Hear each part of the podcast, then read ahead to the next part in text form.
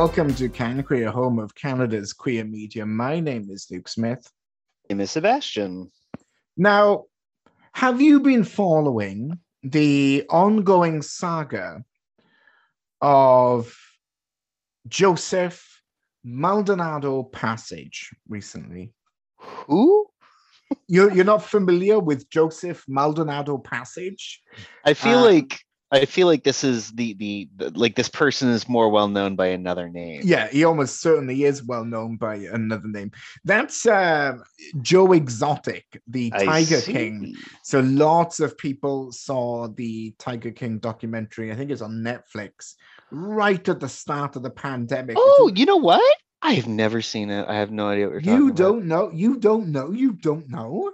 I think I've you seen don't half. know. I've seen half of the trailer. If you cast your mind back to the start of the pandemic, Mhm. where people were that for the first time locked down, and everyone's like, "Oh my god!"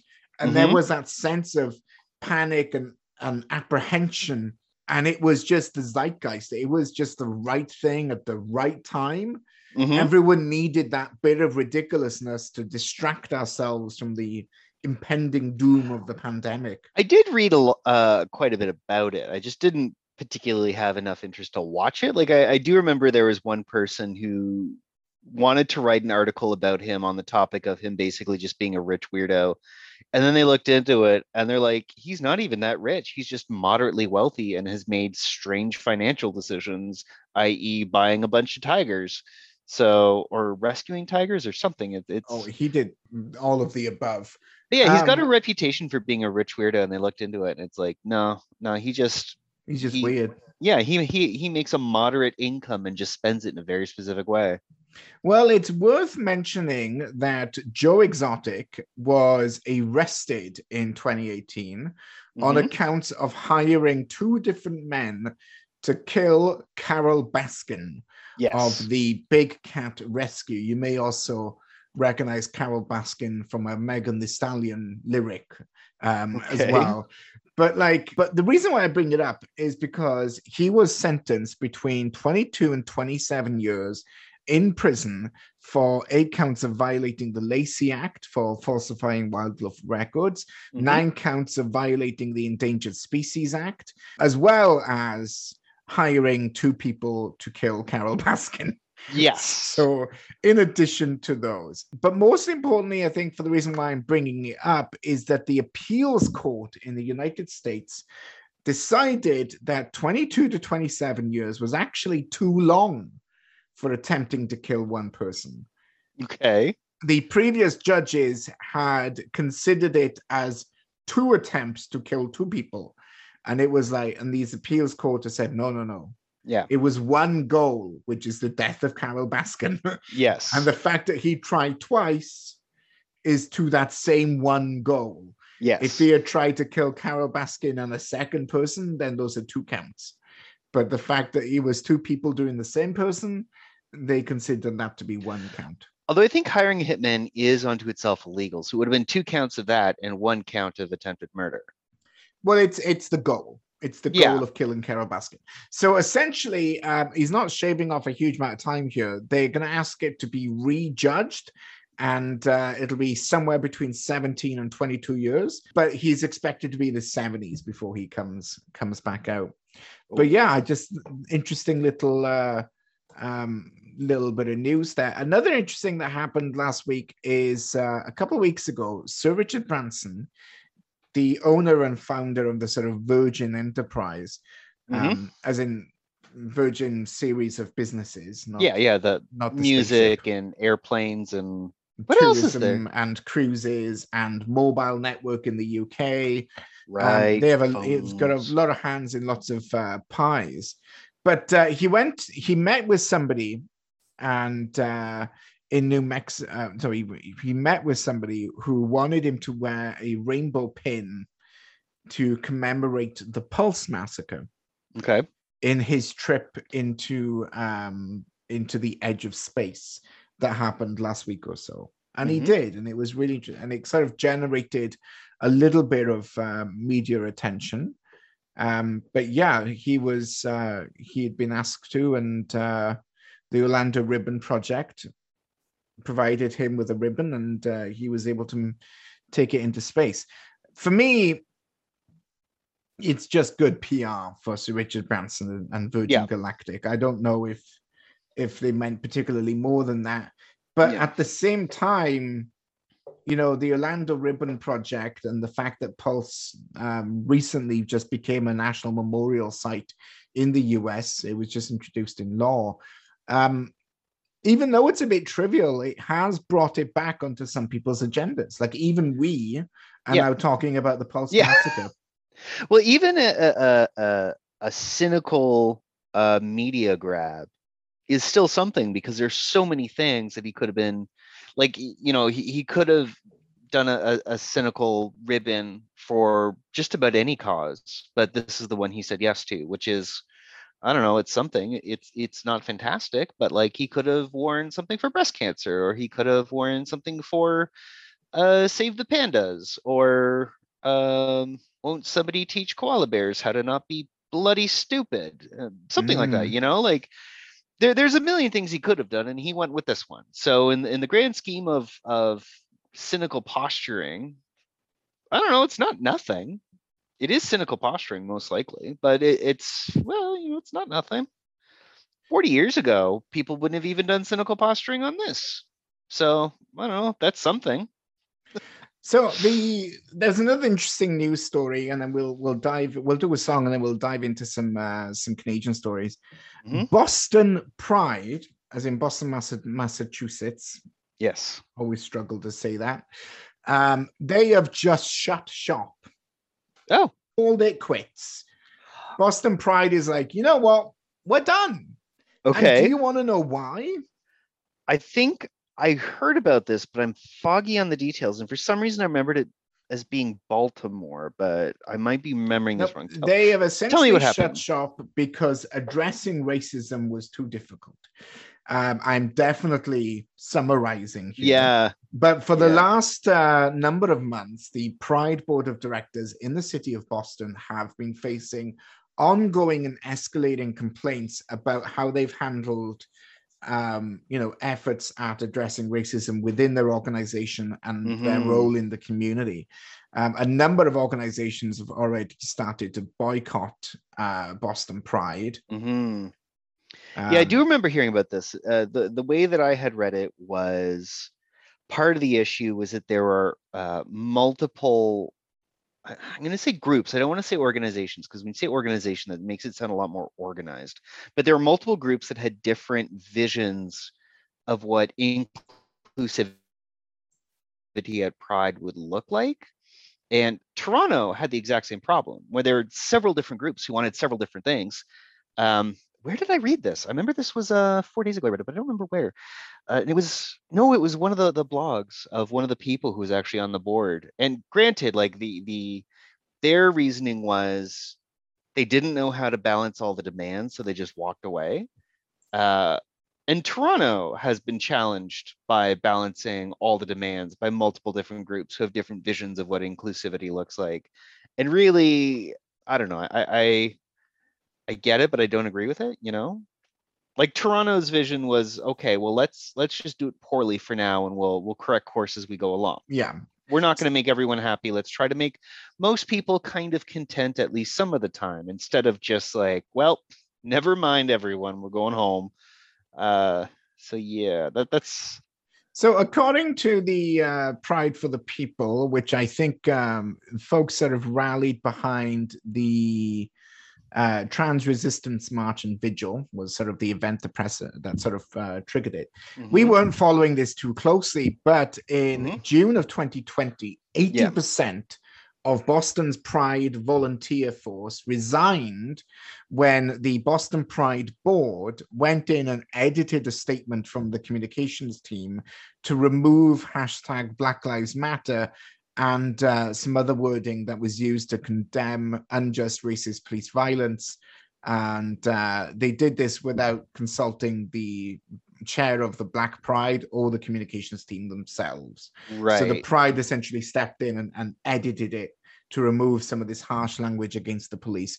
Bearing in mind that in 2020, the USA and Canada was particularly responding to the murder of uh, George Floyd and, and mm. the sort of anti racist moment at the time. Yeah, yeah. So they go on to say about how this caused public outrage. Um, it was met with uh, outrage over Boston's persistent and ongoing neglect of issues of racism, mm-hmm. um, and so on and so forth. They created this march and vigil, and they've encouraged people to boycott it. Now, according to July 9th, Boston Pride issued the following statement. I will read it in full, it's not that long. Okay. For years, we have volunteered our time with Boston Pride because we care about and are passionate about the LGBTQIA plus community. We strive to foster an environment of diversity and unity within our organization and community. Over the past 50 years, Boston Pride has facilitated programs and events that have changed our society and promoted equality, but we know there is still work to be done. Over the past year, we have invested time and energy to address the concerns of the community both with our diversity, equity, inclusion, and access work with Dorrington and Saunders, and by forming the Transformation Advisory Committee, comprised of members of the LGBTQIA community, to help bring change to the organization. We're grateful for all who have been involved in the process. It is clear to us that our community needs and wants change without the involvement of Boston Pride. We have heard the concerns of the QTBIPOC community and others. We care too much to stand in the way. Therefore, Boston Pride is dissolving. There'll be no further events or programming planned, and the board is taking steps to close down the organization. We know many people care about Boston, uh, Pride in Boston, and we encourage them to continue the work. By making the decision to close down, we hope new leaders will emerge from the community to lead the Pride movement in Boston. This decision was made with a heavy heart out of love and hope for a better future. Now, I'm just going to zoom back here, rewind a short, uh, a short moment here. Mm. We hmm. care too much to stand in the way. I think okay, so I wasn't in the room at the time, but I can imagine it is possible, and I've seen this kind of thing happening where an organization wants to take such a dramatic turn in their mission statement and their policies and their governance and their structure in something that the only way they can achieve that reasonably is to dissolve and reform. That kind of thing can happen in an organization. So that that would be best case scenario. The only way to make that happen in under a 10 year period. Uh, worst case scenario is uh, this is their very polite way of saying, screw you guys, I'm going home. So I I don't know. There, there's a, a range of possibilities, and there's multiple people in the board. It's probably a mix of answers. Well, I mean, the entire board has stepped down here in Boston. Um, what's interesting is uh, it seems like I mentioned earlier, the Pride for the People is sort of what folks have organized in. Mm-hmm. There's been accusation that Boston Pride has been not particularly welcoming to people of color uh, and Black folks for many years. So they've mm-hmm. already created this counter organization. Maybe shutting down Boston Pride and dissolving it will create the space for this other organization to step in Mm-hmm. Maybe it'll create a vacuum and, and it'll be a hodgepodge of what happens next. I just, I'm like, why don't you just all resign mm. and bring in new board members? You know, you don't have to kill off the organization just because that those people in the room can't lead it forward. Mm-hmm. It's interesting. Um, the coverage by Gay City News also notes that in Philadelphia, Philly Pride presents um, also cancelled its Pride Light events hmm. um, and is abruptly ending its organization after not prioritizing, allegedly, the voices of LGBTQ individuals of color, according to the Philadelphia Gay News. But uh, yeah, I think this sort of racial reckoning is starting to happen across North America. Yeah, yeah, and and I mean, I can understand if an organization wanted to say, you know, we are here to do one thing at a time, and our one thing is pride. We're not taking on other issues as well. But Boston has a long and rich, multiple century long history of uh, state brutality against its people on a whole bunch of levels, not just the police, not just the gay community, not just the black community. They have a history of this. Um, so Boston is actually a very good candidate of someone to try to take a leadership position on figuring out how to do multiple things at once. Um, Well- so I mean, Yeah, we'll keep an eye on it. We're gonna jump to our first track. Yeah. This is "I Don't Want to." I don't want to live on the moon without you, uh, by Nisa from the Onisa from the album "Girls Like Me," and we will be back just after.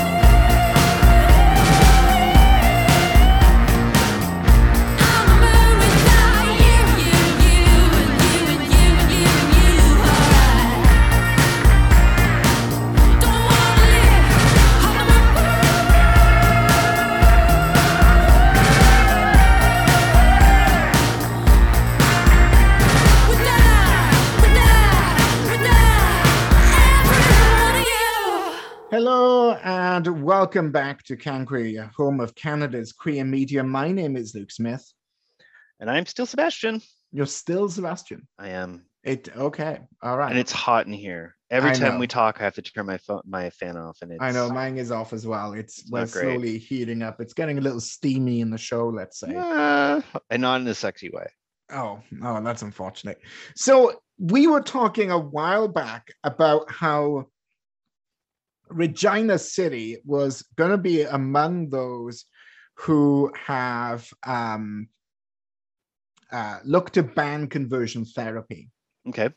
Now they were going to have uh, a vote on it. Uh, they devoted, they debated the conversion ban on Wednesday. Um, it would essentially make it illegal for people to counsel others with the intent of changing the sexual orientation or gender identity. Mhm. Um, they heard a bunch of delegations, some great coverage on this from the from the CBC. Um, so yeah, the bylaws, according to the CBC, need three readings and votes to come Mhm. into effect.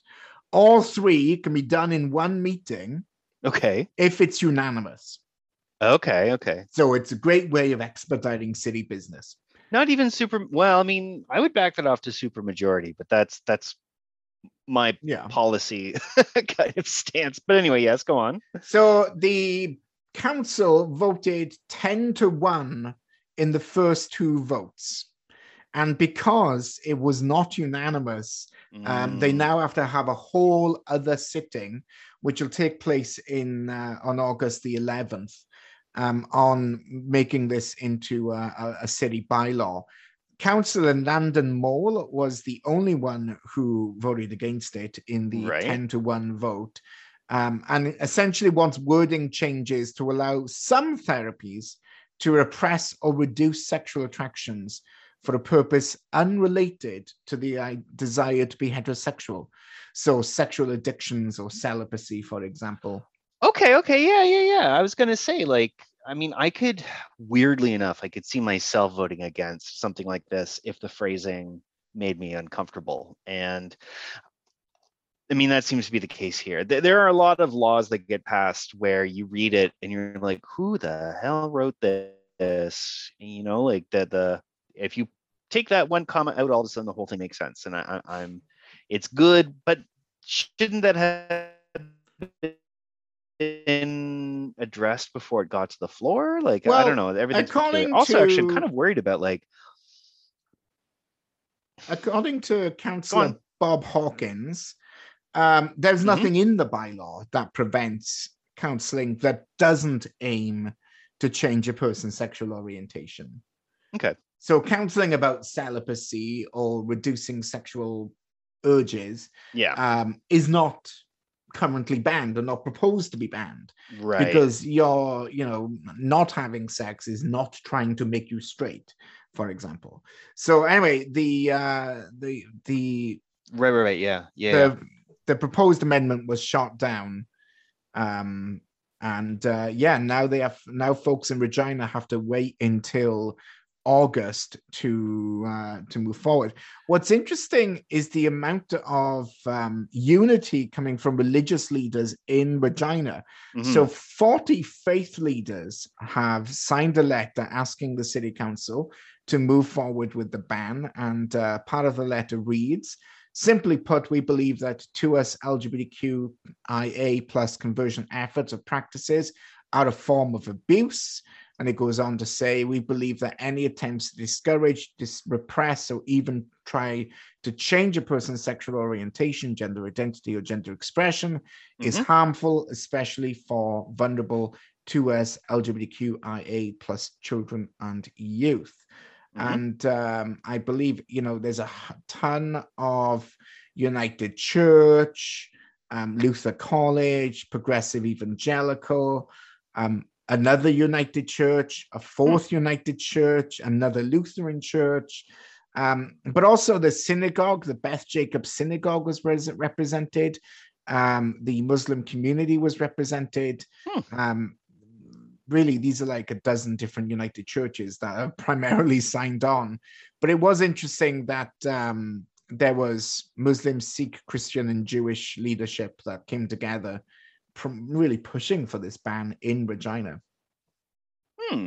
Yeah, yeah. I'm actually it's it's weirdly easy to look up census data, and I'm looking at the uh, religious distribution of Regina right now. 68% are Christian, and then like everyone else, all put together, is like four percent other. Um, it's kind of a let's say it's a little pocket of uh, old Canada. Uh, but um, but yeah, no, this is I, I, I looked it up because I remember thinking, aren't there a ton of Quakers out there? But no, I think that might be somewhere else. Um, yeah, no, this is this is good. I mean, my only worry is if you ban it within a city, all you have to do is go outside the city limits. I mean, is Regina a super city? Like, how big is it across? Well, this is part of an ongoing effort across the whole of Canada. In Canada, some provinces has banned it, have banned Mhm. it, so, such as uh, the province of Ontario. Mhm. Um, other places, cities have banned it where the province has not stepped up. Mhm. So it's a bit of a hodgepodge. Yeah. And there is legislation sitting at the Senate which would make it a criminal offense to to conduct conversion therapy on uh, persons under the age of 18 Right. um, and to operate a business for the purposes of, I think, is uh, part of the language. Um, I'll need to double check that last piece. But essentially, the feds have introduced legislation nationally. right. However, the Senate has gone on their summer vacation. yep. Yep. So until they come back and review the legislation and then pass it, and then it goes to royal assent with our shiny new governor general, um, you know, there's a Mhm. there's a period of time that we have to wait. And of course, if an election drops at any minute, that legislation goes into the garbage and we have to start again. So mhm, the fact that Regina is taking this on actually follows a, a pretty, you know, a decade of cities and municipalities and provinces dealing with this sort of on a case by case, locality by locality basis. mhm. I it actually just occurred to me. I wonder if they get more mileage out of banning the techniques and methods of conversion therapy, because then they would just cover a whole bunch of bases. But then I don't know. I'd have to look into the details. I- don't know why that just occurred to me just now. But yeah, I, I also acknowledge that there is sort of a symbolism here. You know, let's say Regina bans it, but the rest of Alberta does not. All you need to do is go exactly one pi- footstep outside of Regina, and now it's totally legal. But there's a symbolism behind it of, um, you know, we, the city of Regina, don't put up with that nonsense here, Yeah. uh, and that that goes a long way. If anything else, for the the comfort of the people living there, um, I would like for it to be a little bit more extensive than that. Well, it, uh, that would fall on the province of Saskatchewan to figure out and and to roll out province wide. mm, Um, I just want to clarify that Regina is in Saskatchewan for our uh, CJTR listeners. did I say probably- Alberta? You said Alberta. I'm yeah. sorry, Shame on you. Shame on you. Sorry, and we're know, broadcasting distracted. Regina. Like this is there are folks listening to us in But Regina. I will say this: Do you know who is a hero of Regina? Ryan Reynolds. Leslie Nielsen. Okay, not who I thought you were going to say. Yeah, he he was born there. Actually, I rewatched an old Leslie Nielsen movie recently. I looked up pictures of him when he was young, and good lord, he was handsome when he was young. He was like 1950s hunky starlet handsome, very specific type of handsome. But oh, oh, good lord, Regina, you're you're pumping out the good ones. So um, I want to move on. We did hear a story about a pride flag that was torn down and ripped uh, from a food cart, I believe, in PEI, Prince Edward Island. Mhm. Um, but I want what I want to st- uh, cover in today's show is actually another story about the CBC about how the John Howard Society of PEI is working alongside Pride PEI right. um, on their pardon project. Um, so, so as John Howard Society? Let's start there. Who, are they and what do they do? well, the Pride PEI is we've talked to them about them before. Okay. and uh, they have run the pride organized you know the pride events we mentioned them last week about how uh, they've sort of decentralized pride in pei over the past week 40 plus Okay. events i think i mentioned there was a trivia night and a drag show and workshops i was actually Right. really impressed with how pride pei uh, took that approach the john howard society is an organization that's been working to find effective responses to the criminal justice system, prison reform, um, and so on and so forth. I thought you would have been familiar with the John Howard Society. I they also exist in the UK, I believe. Um, but yeah, they're really Okay. committed to addressing non um, the the criminal justice system. Anyway, uh, as I was mentioning earlier, the federal government uh, introduced an act, the Expungement of Historically Unjust Convictions Act in 2018. And the expunging of these uh, convictions for things like sodomy um, and so on and so forth, uh, gross indecency, buggery, anal intercourse, Mm, um, accusations for essentially consensual sex between mhm, same-sex couples. mhm. Um, the expungement would essentially make these records disappear like they never happened in the first place. right. Um, what the, the what the John Howard Society and Pride PEI have noticed is that of the 9,000 plus historical records that the RCMP has, there are very few records that show that any of these have been requested to be expunged. Mhm. So there are a presumably around 9,000 people who are sitting with these historical records, these historical criminal records, Right. uh, which may come up in a criminal record check or, you know, if you're trying to access certain types of employment, etc., Mhm. um, who aren't who aren't getting them expunged.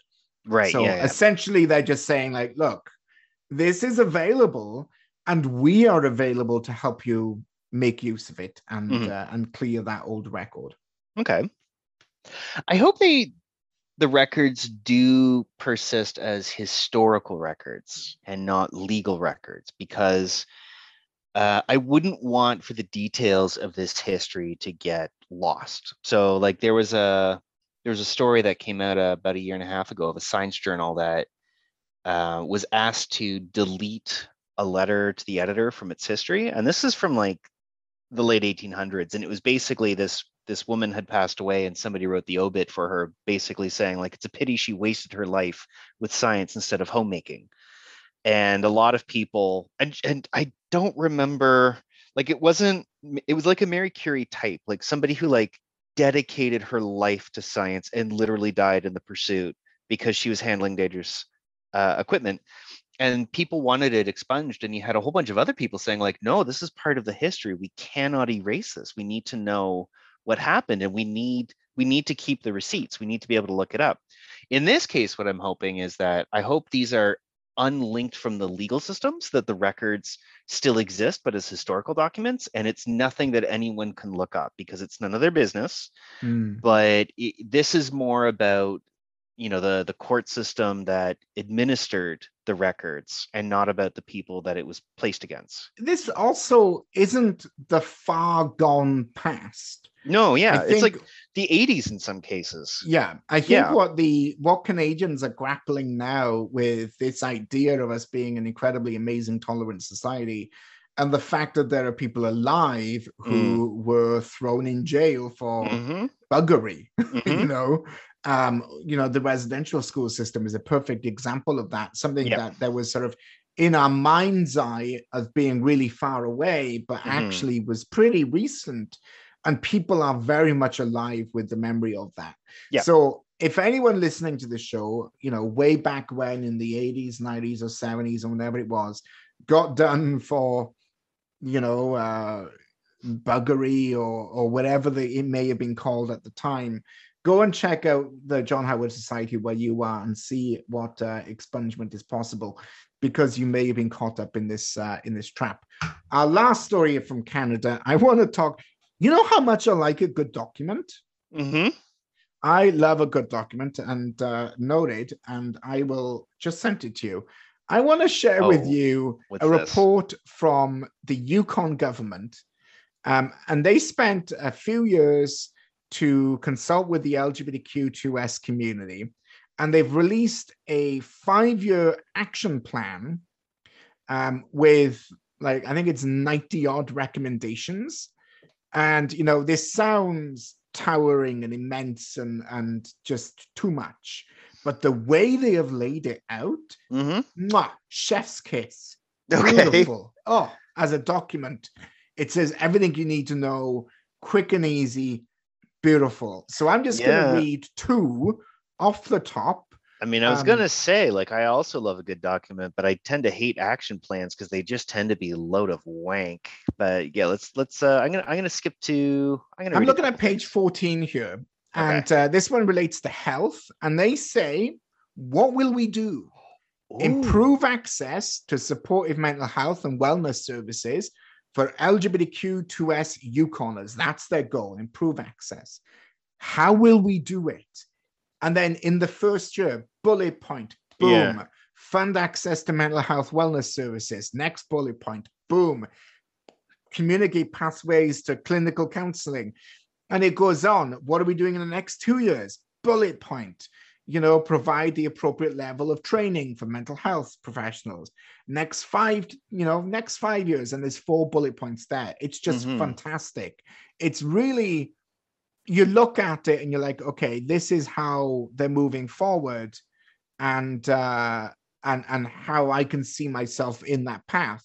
like on the education piece, they've got provide education and training for teachers and school administrators on cultural competency. And it says in the next year, for example, collaborate with the Yukon Teachers Association on how SOGI training can be included as part of professional development. That's Yeah, a that's- really actionable item. something actually that I was going to comment on was that they use the term sogi throughout the uh, the document. Sogi being a contra- uh, not a contraction. Uh, um, I don't know. it's it's used by the United acronym. Nations because LGBTQIS, GLBT, BLT, KFC gets a Yeah. bit wordy. But Well, it, uh, it's also very Western because there are places in the world that, like, you know, we don't really have lesbian or gay identities. Here we have something else. So SOGI is just sexual orientation, gender identity. yeah, uh, which just covers all your bases. Because, like, you know, next year, if something emerges and and now there's some like I don't know rare Samoan gender identity that gets front forward because some famous athlete uh, identifies as that, you know, we got it covered. It's still Sogi. so yeah. job done. You know that that's it for now on, and I love it because it's like you know it's future proof, and I love things that are future proof. Well, at the NCRA, we call it GSM, gender and sexual minorities. If you're Also not good. if you're not in the majority, you're one of us. Yeah, yeah, yeah. it's really easy to find out if you're in the majority or not. yeah. All right, well, jumping to our next song by Claire Twiggy. This is Tethered Down. It's the Jacob Hoskins remix. And Mhm. uh, we will be back just after this.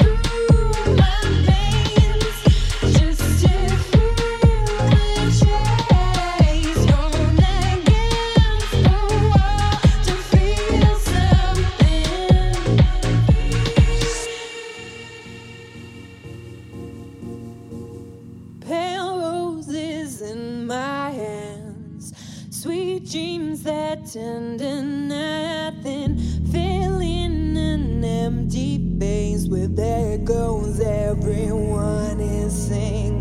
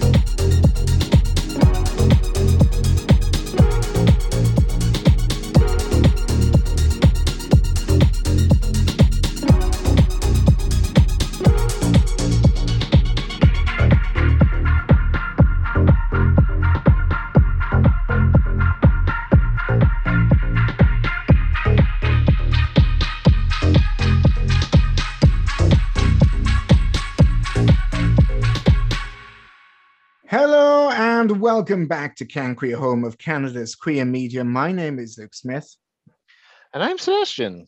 and that was Claire Twitty's Tethered Down.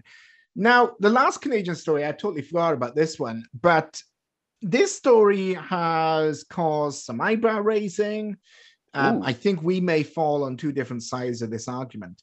The Okay. CBC reported recently that the Merchants Association in Montreal, in the village, are Mhm. looking to reimagine Montreal's gay village in a post pandemic world. Mhm.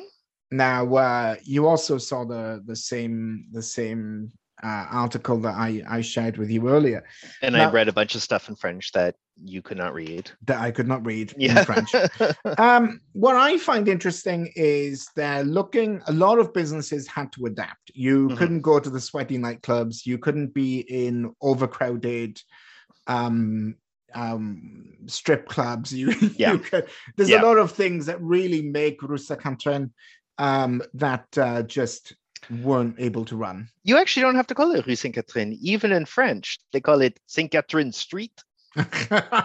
So uh, just Saint Catherine's is fine. All right. Well, that's good to know.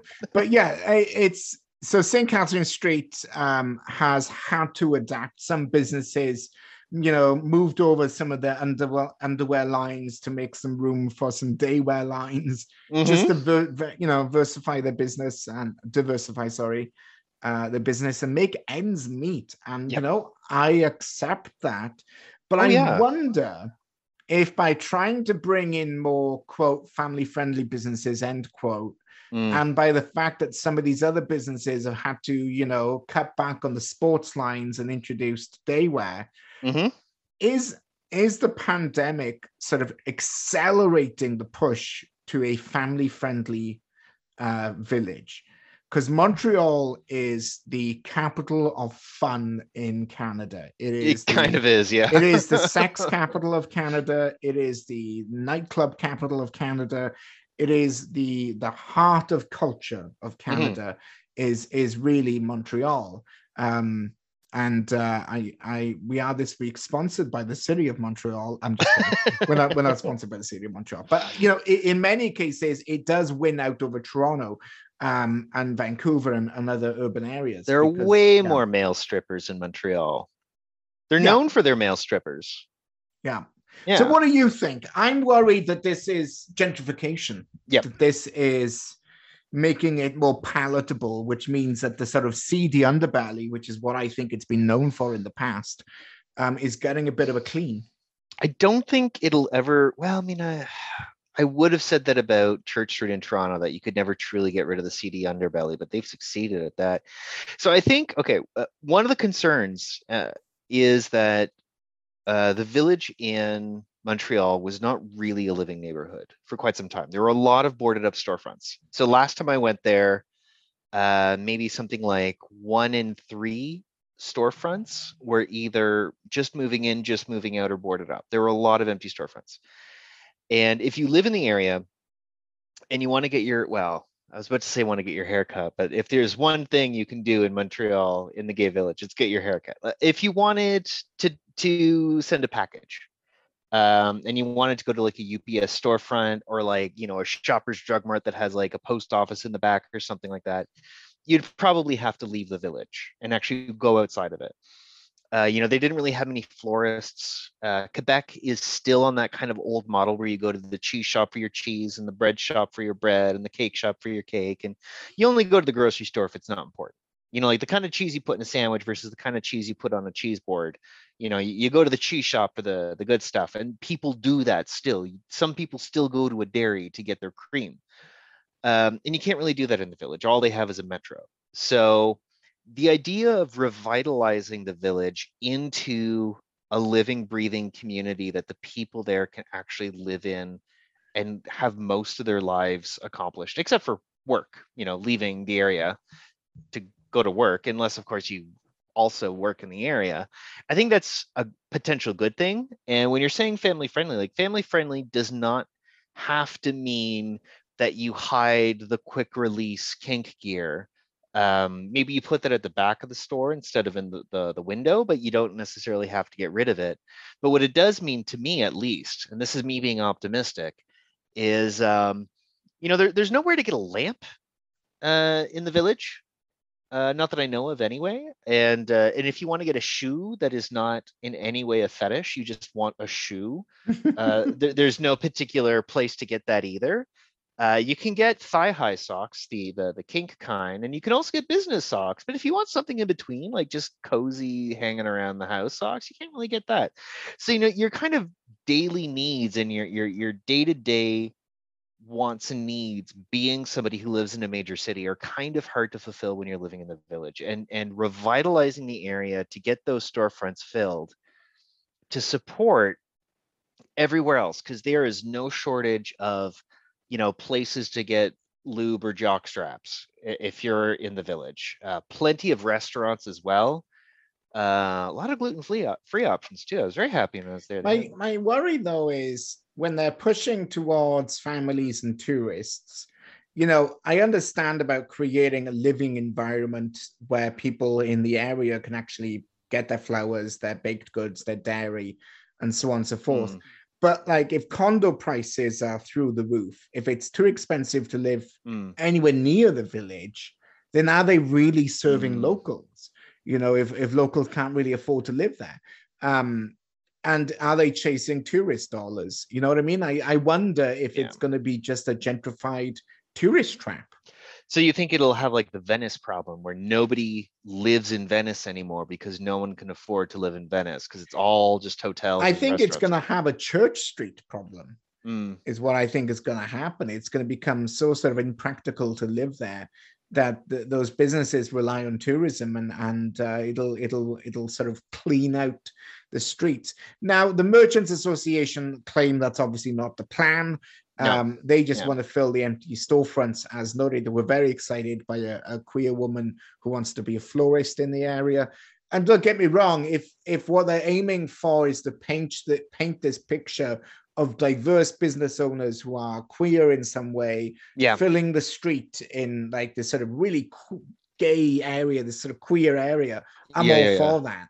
Um, I just worry that the push to be a tourist friendly, family friendly, that has to be very carefully navigated against the city and that street's national role in terms Yeah. of how it's sort of you know represented and, and being used.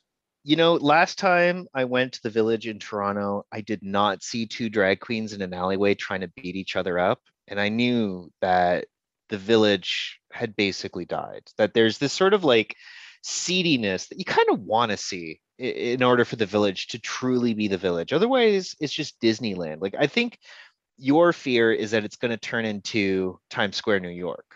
Like, everything that makes it fun and interesting is going to get Disneyfied. And I am not going to say that I don't also have that worry, but I also know that uh, the French, my people, are stubborn.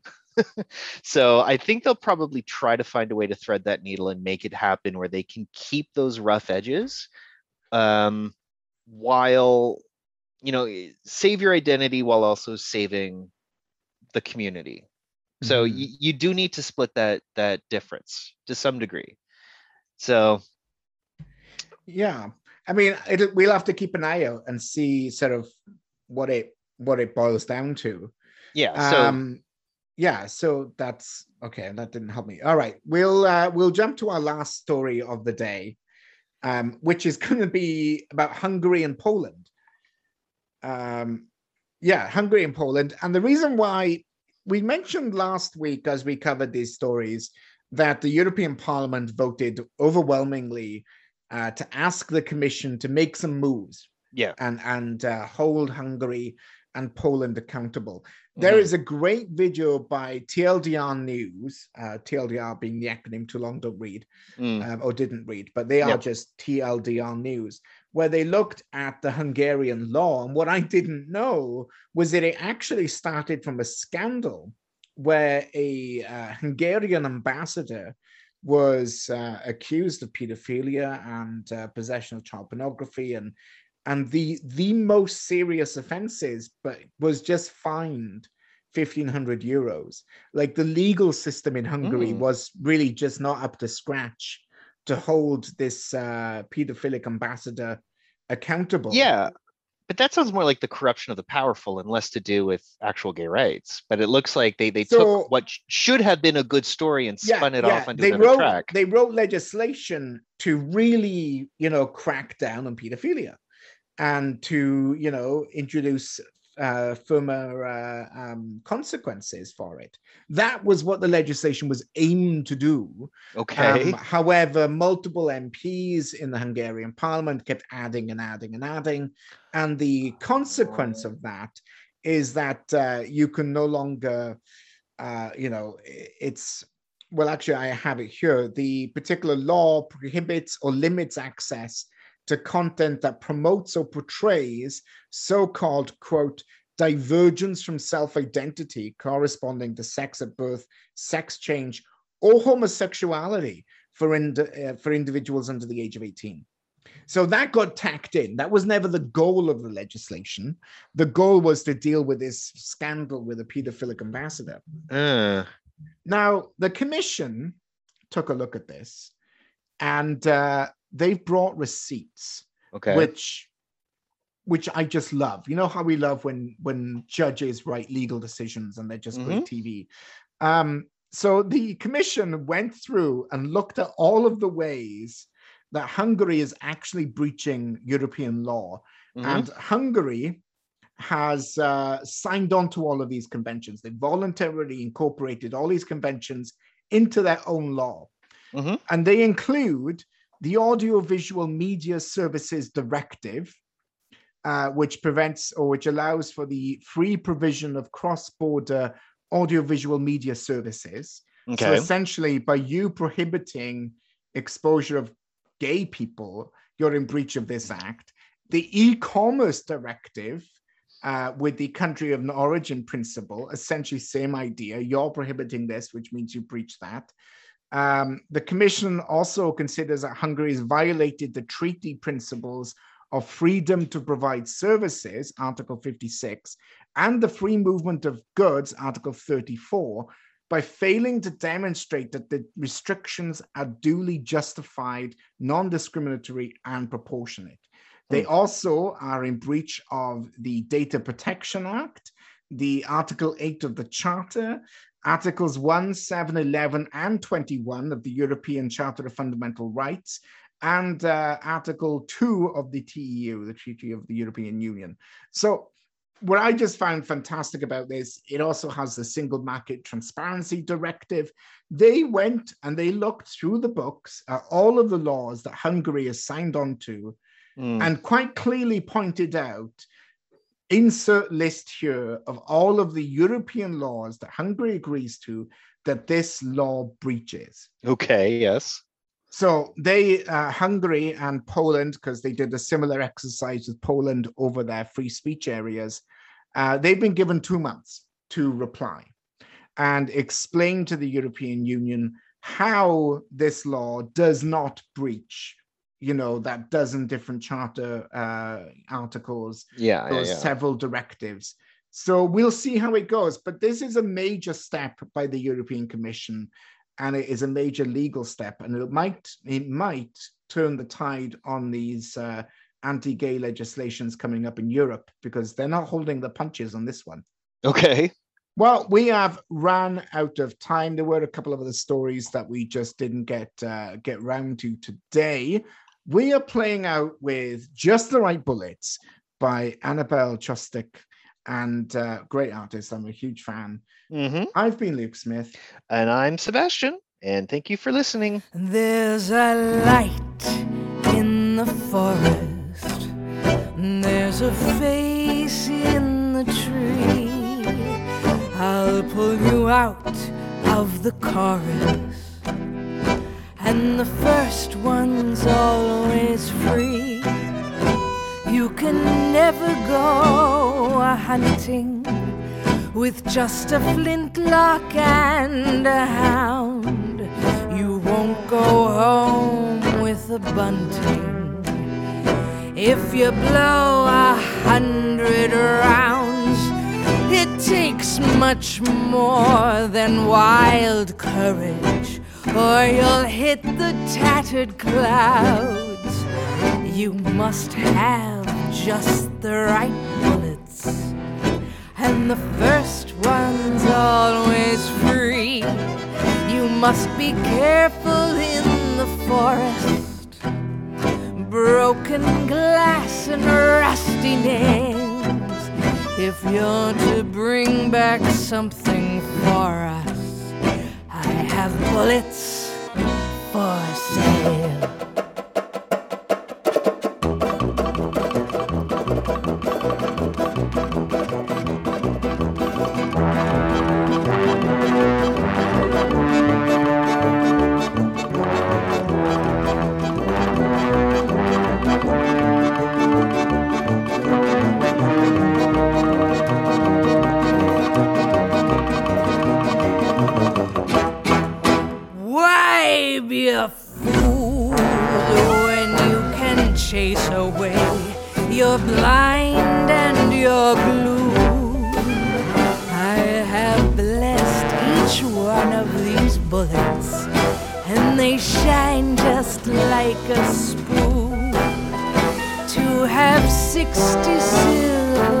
Wishes is a small price to pay.